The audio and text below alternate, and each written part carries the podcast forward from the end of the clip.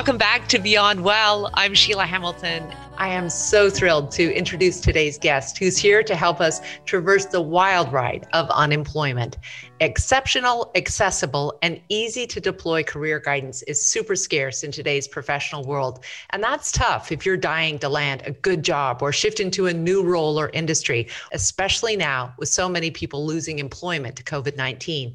But this amazing woman started her own business from a simple belief it shouldn't be so hard or confusing to navigate job search, land a promotion, or venture off onto an exhilarating new career path. Please welcome career coach and founder and CEO of JobJenny.com, Jenny Foss. Hello, Sheila. How are you? So I want to start with you and go back to your early 20s. And you're at college out somewhere in Michigan, and you're like so many of us with big dreams, and those big dreams did not turn out. Start there. Not. Yeah. They didn't at first, that's for sure. So I, I, graduated from Michigan State University, go Spartans, and I had always been a really good student. And so I was in journalism school thinking eh, the world is my oyster, right? And I graduated at a time when the economy was not so mm. favorable for these ideas that I had and these big dreams and as you i'm sure know broadcasting and journalism not not super easy industries to break into. So i found myself graduating from college and all my friends around me were landing these jobs that they were all excited about but good old jenny foss couldn't find a job and when I finally found a job, it was at a newspaper, a teeny tiny little weekly newspaper in a town called Marine City, Michigan. And I had the great pleasure of driving 50 miles each way to my little tiny newspaper um, in Marine City as a reporter. That, that wasn't exactly the plan.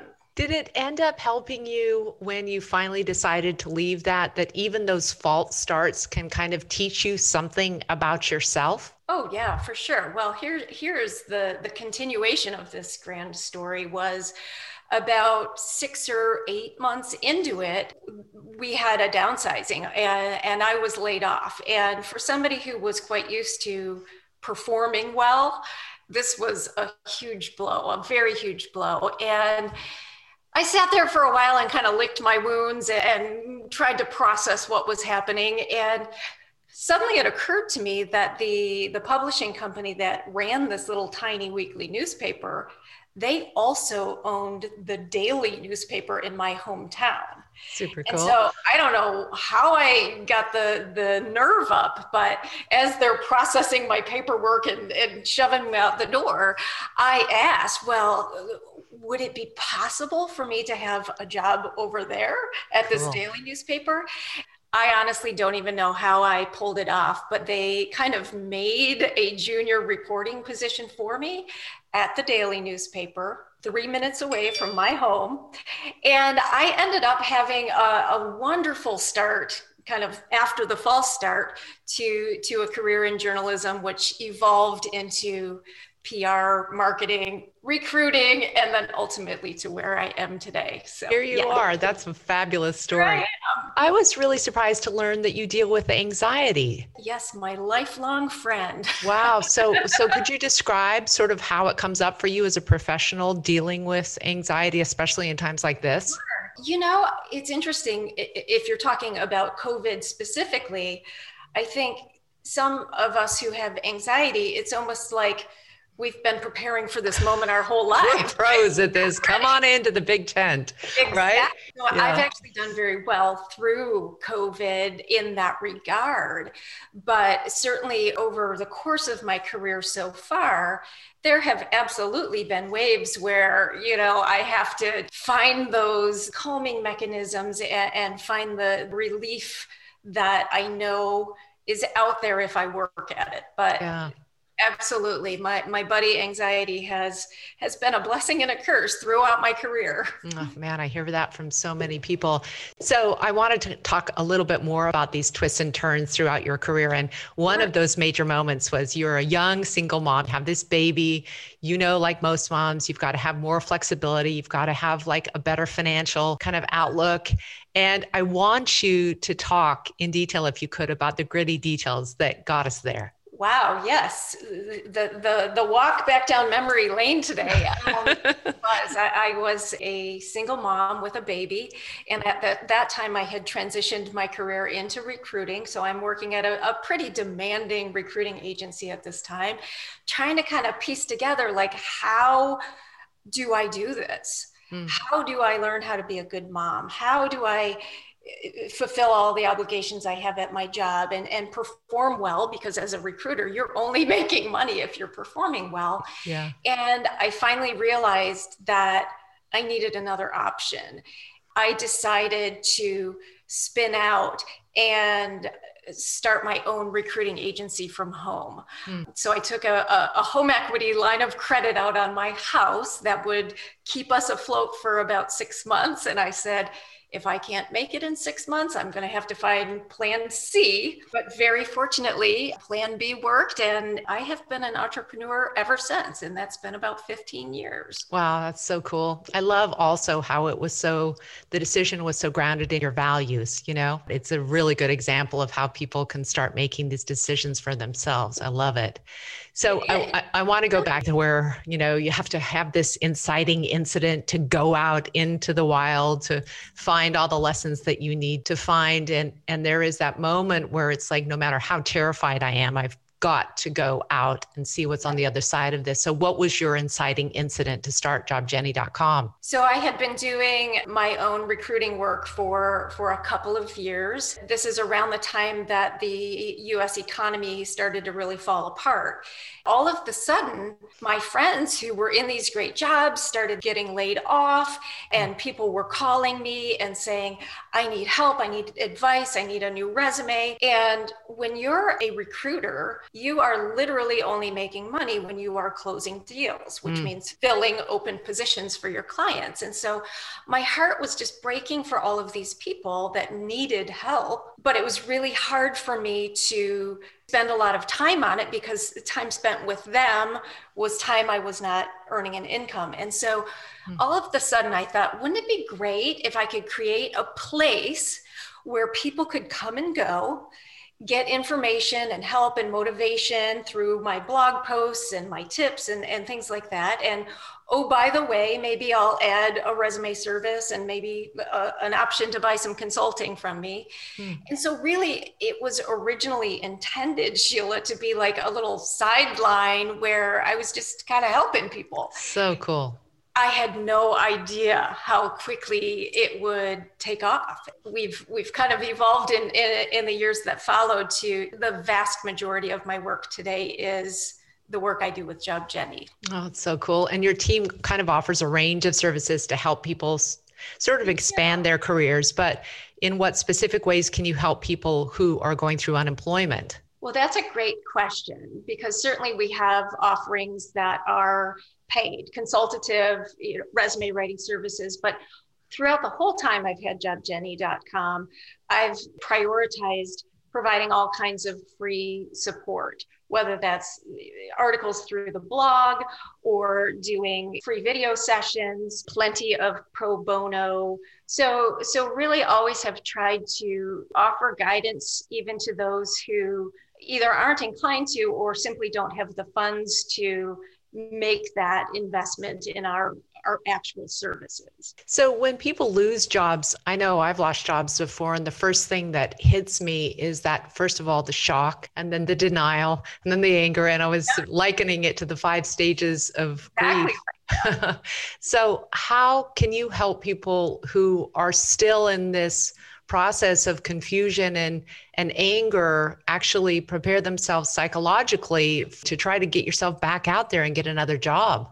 Right yes. And, and that's so important at least in some semblance be in the frame of mind where this is going to be a productive and ultimately successful event. Yeah.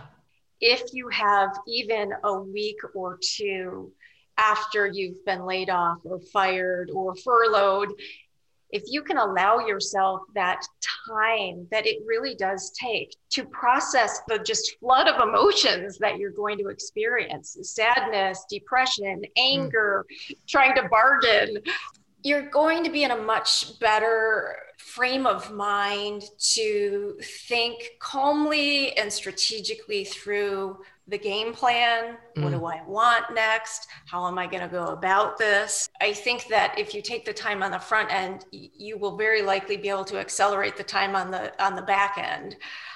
Certainly when you're upset or angry or panicked, it will come through to to those making decisions about you when it comes to interviewing and landing a job. Yeah no doubt. I mean i mean i actually remember as a supervisor who was hiring someone interviewing a person who had just lost a job and she just went on and on about how filthy her former employers were. And it was so shocking and kind of upsetting for me to hear her talking like that. I was just like, you're not ready. And it reminded me of when people are like jumping back into the dating pool after a divorce, like a little bit of psychological preparation, always good, you know? Always good. Yeah. You don't want to do what do they call it in relationships? What is the the person that you bounce? A rebound. A rebound. yeah, you don't want a rebound job. Yeah. you want to actually think about your values and what you really want as you did. Right. So, have you ever bumped into the scenario where people are super demanding, even when there are fewer jobs? Like, um, I'm only going to take this job if I get my goat yoga break. Um, you know, like that's absurd. that's but, right. but to the point, have you heard requests like that? I have often over the years encountered people who I call them whiffums. And what that means is what's in it for me.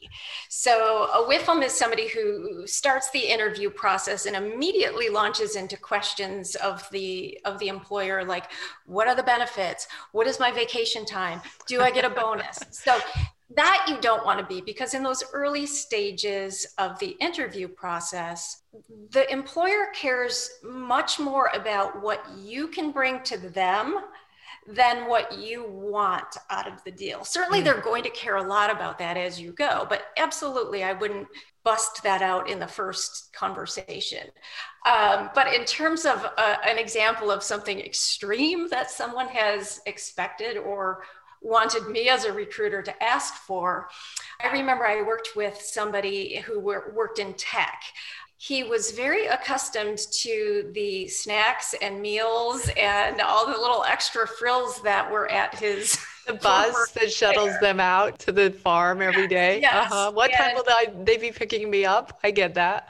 So apparently they had the coffee lady at his job, who was this woman that had this coffee cart that made all these elaborate drinks and things. And he wanted to really explore in the interview, like what kinds of perks like that are available. Do you have a coffee lady? And I'm like, we, we got to not do the coffee. Grande lady. or venti?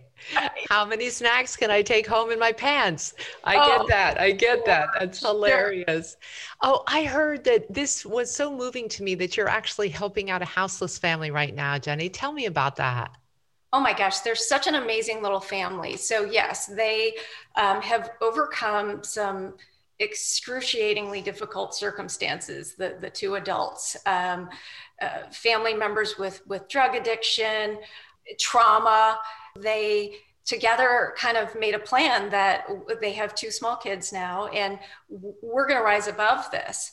And so I bumped into the husband serendipitously through, you know, that app called Nextdoor. That, yeah. Next Door. So, of course, yeah he had posted something. He was looking for some returnables um, and i had a whole garage full so i got in touch with him. I, I drove my bags of returnables over and then we got to talking and it became clear to me that there were a lot of other ways that they could use support but what really impressed me the most was how positive and motivated just um, awesome this couple mm-hmm. was and, and, both were trying to better he was trying to find a job he lost his job through covid and she is we'll call it underemployed mm. and so i've been working with them on getting their resumes ready, sharing some thoughts around their interview process, um, helping just recently him negotiate on his salary. He's he's in process of landing a new job. It's been a really amazing experience, and they're they're doing great. I'm getting like teary just thinking about it. I'm so thrilled to see their progress. Oh, man, that's such a cool story. I also think that it really speaks to your ability to see humans as humans, regardless of what their work for the moment is, you know? Absolutely. And it reminds me that eh, as Americans, we're so tied up in our identity as what do you do? You know, it's the first oh. thing people ask you at a party and i think that that's probably one of the hardest things for people when when they lose a job or or even when they're laid off and furloughed. So as a career coach who helps people think about reinventing themselves what kind of pep talk could you give those people who who have really thought less of themselves because they're not employed? Well very gratefully not many of us are going to to cocktail parties so you don't even have to have that conversation but in all seriousness you are correct we we tie so much of our identity to our vocations and and when we lose those vocations or the job at least temporarily it can be a devastating blow to your sense of self-worth. And so I really encourage people to to think beyond who am I vocationally when you're in a situation like that? We are so many other things as humans. We are parents, we are friends, we are, we've got hobbies that we're maybe talented artists or, or knitters or whatever. Really, maybe writing down some of those things that you are other than a, career coach, right? Mm. Um, I think will will be a great exercise for anybody who is maybe feeling like I'm I'm not enough because every one of us we're we're we're absolutely enough and and we're not one dimensional in that definition of who you are being what you do. I love that Jenny and I'd also just add that I think it's one of the great challenges to work on who we are outside of our work when we're employed you know? Yeah. who am i beyond this job? What do i give to my community? What do i give to my friends? What do i give to my parents? Who am i yeah. as a person if i didn't have this job? Because it really sets you up to be able to answer that question you know? Yeah. so one of the things i love about talking to you is you just have this lightness about you. And i can imagine that even when you were going through your most difficult times that you still use levity I do. and actually that's a big part of of the brand, if you will, of Job Jenny, where I am very serious about what I do. I committed to genuinely helping every single person that comes into our fold. But I also realized that job search for most people under even the best of circumstances is a really overwhelming and mm. unenjoyable process. Yeah. So I work incredibly hard to find ways to infuse appropriate levity and, and help make the mood a little lighter, even yeah. if we're going through some some heavy stuff. And I do that at home too. You just wrote a, a, really great blog post that I think um, contains five super helpful tips for people who are traversing unemployment. It's called "Think Big About Your Future in Spite oh, of What's yeah. Happening Now." Could could you talk about those five tips? Sure. Yeah, these are important ones for us right now. So, number one is be comfortable with the uncomfortable we are in an uncomfortable period of mm. um, time here. There is no doubt about it. And, and we probably will continue to be for a while. So the magic is in digesting the reality of this and just allowing yourself to settle into it. Becoming comfortable with the uncomfortable will get you so far, not even you know, just through COVID, but through every difficult situation. Um, number two is believe that something great is possible. Believe mm. that it's possible. We all have people all around us. If we have new career ideas, if we're pursuing something, we all have people who, even if they have the best intentions, they're going to tell us, you know, oh, that's not that's not possible. You should do X and Y instead. Well, if you have a dream or a goal that you really want to bring to fruition and you feel that it is possible, you got to believe in yourself that it is in fact possible so number three on that uh, in that blog post is be relentless and resourceful there has not been a better time in my lifetime professionally where relentlessness and resourcefulness, I will say even maybe scrappiness, will come in handy as you navigate job search. So instead of doing the same old, same old that everybody competing with you is doing, what are some ways that you can kind of strategize around the, the game, uh, legal and ethical, of course, and maybe find your way to some of those opportunities faster or more efficiently? Um, number four that I would su- suggest to people is be someone that other people want to root for it's very easy, I think, to to let all of this get to you and start being crabby and snappy and blue and kind of the sad sack that people don't want to be around, no less help. Yeah. But and this goes back to the family that I'm helping. Something that really makes me gravitate to them is they are absolutely people that I am rooting for. Mm, and so find ways to to be positive and forward looking and i know this is it's not just me sitting here saying oh just go be positive because i, I know it's a lot to muster when when you're really stressed out. But if you're grumpy or difficult or or someone completely unenjoyable to talk with or be around it's going to be a lot harder to get people to root for you and help you along. And then the fifth one is take one small deliberate step every single day, every day. Hmm. Even when you have a headache, even when you got to run your kids around town, even when you got to go clean up the dog poop in the backyard and you got tons of laundry to do. It's not about making one big bound a lot of the time between I'm not successful with job search and I am it's making those small deposits every day that are going to inch you toward what you're aiming for. Mm. And so if if you can kind of view it in that mindset, it, will feel less overwhelming for one because you don't have to, you know, jump all the way across the pond in one leap. But but taking those small steps toward your goal every day. I love that because depression and anxiety hate a moving target. So that one, that last one's super good. Jenny, I hope I never need your services, but if I do, I'm coming to you. Come on in. If you enjoy the program, please give us a thumbs up wherever you listen to podcasts. And we're so grateful for our sponsors. You can find out all about that at beyondwellwithsheilahamilton.com. Make it a great day.